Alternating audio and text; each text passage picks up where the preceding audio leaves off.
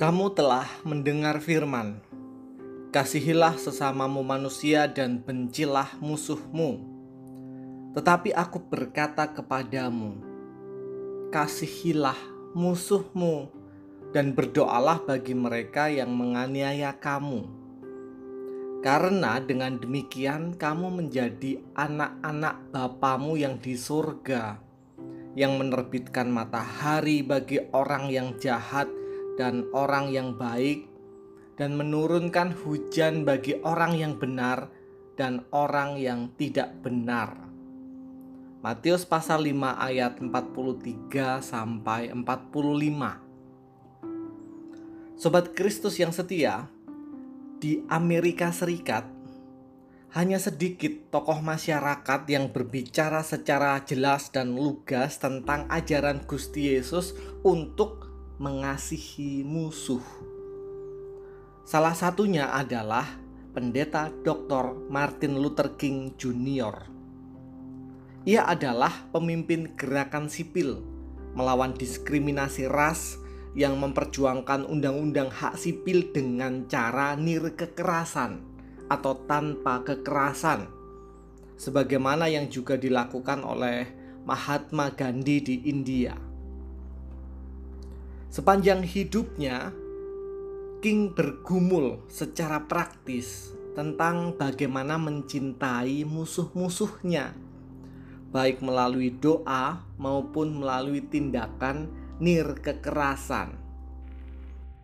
Dalam salah satu khotbahnya yang berjudul Loving Your Enemies atau Cintai Musuhmu, Martin Luther King Jr. mengungkapkan demikian. Ketika saya berbicara tentang cinta, saya tidak sedang berbicara tentang respons yang sentimental dan lemah. Saya sedang berbicara tentang kekuatan yang telah dilihat oleh semua agama besar sebagai prinsip pemersatu tertinggi di dalam hidup. Cinta adalah kunci pembuka pintu menuju kepada realitas tertinggi. Sobat Kristus yang setia bisa jadi tiada ajaran dari Gusti Yesus yang lebih sulit diikuti selain perintah untuk mengasihi musuh. Adalah perkara yang mudah bagi kita untuk sekadar mencintai orang yang mencintai kita.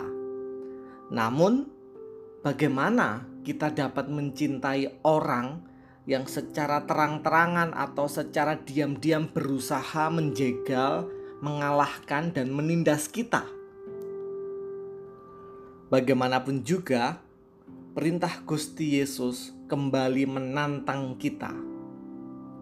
Jika momentum bulan November mengingatkan kita akan pertempuran heroik arek-arek Surabaya melawan penjajah Belanda yang membonceng Inggris, maka mari merenungkan bahwa pergolakan-pergolakan yang selalu kita alami sebagai umat manusia selalu menarik kita ke jalan kebencian yang hanya membawa kita menuju kehancuran.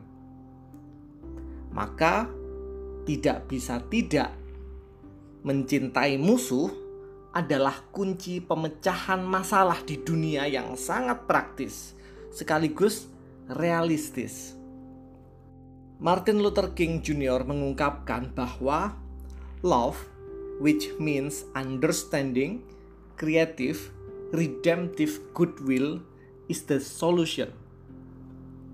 Cinta yang berarti kesediaan untuk memahami niat baik dan kreativitas untuk menghadirkan penebusan bagi keutuhan ciptaan adalah solusi dan hanya melalui kesediaan untuk mengikuti cara dan menanggapi dengan cinta yang semacam inilah maka kita dapat disebut sebagai anak-anak Bapa yang di surga. Maka akhirnya sobat Kristus yang setia, tanggung jawab kita sebagai pengikut Kristus adalah menemukan arti dari perintah Gusti Yesus dan berusaha dengan penuh semangat untuk menjalankannya dalam kehidupan kita sehari-hari.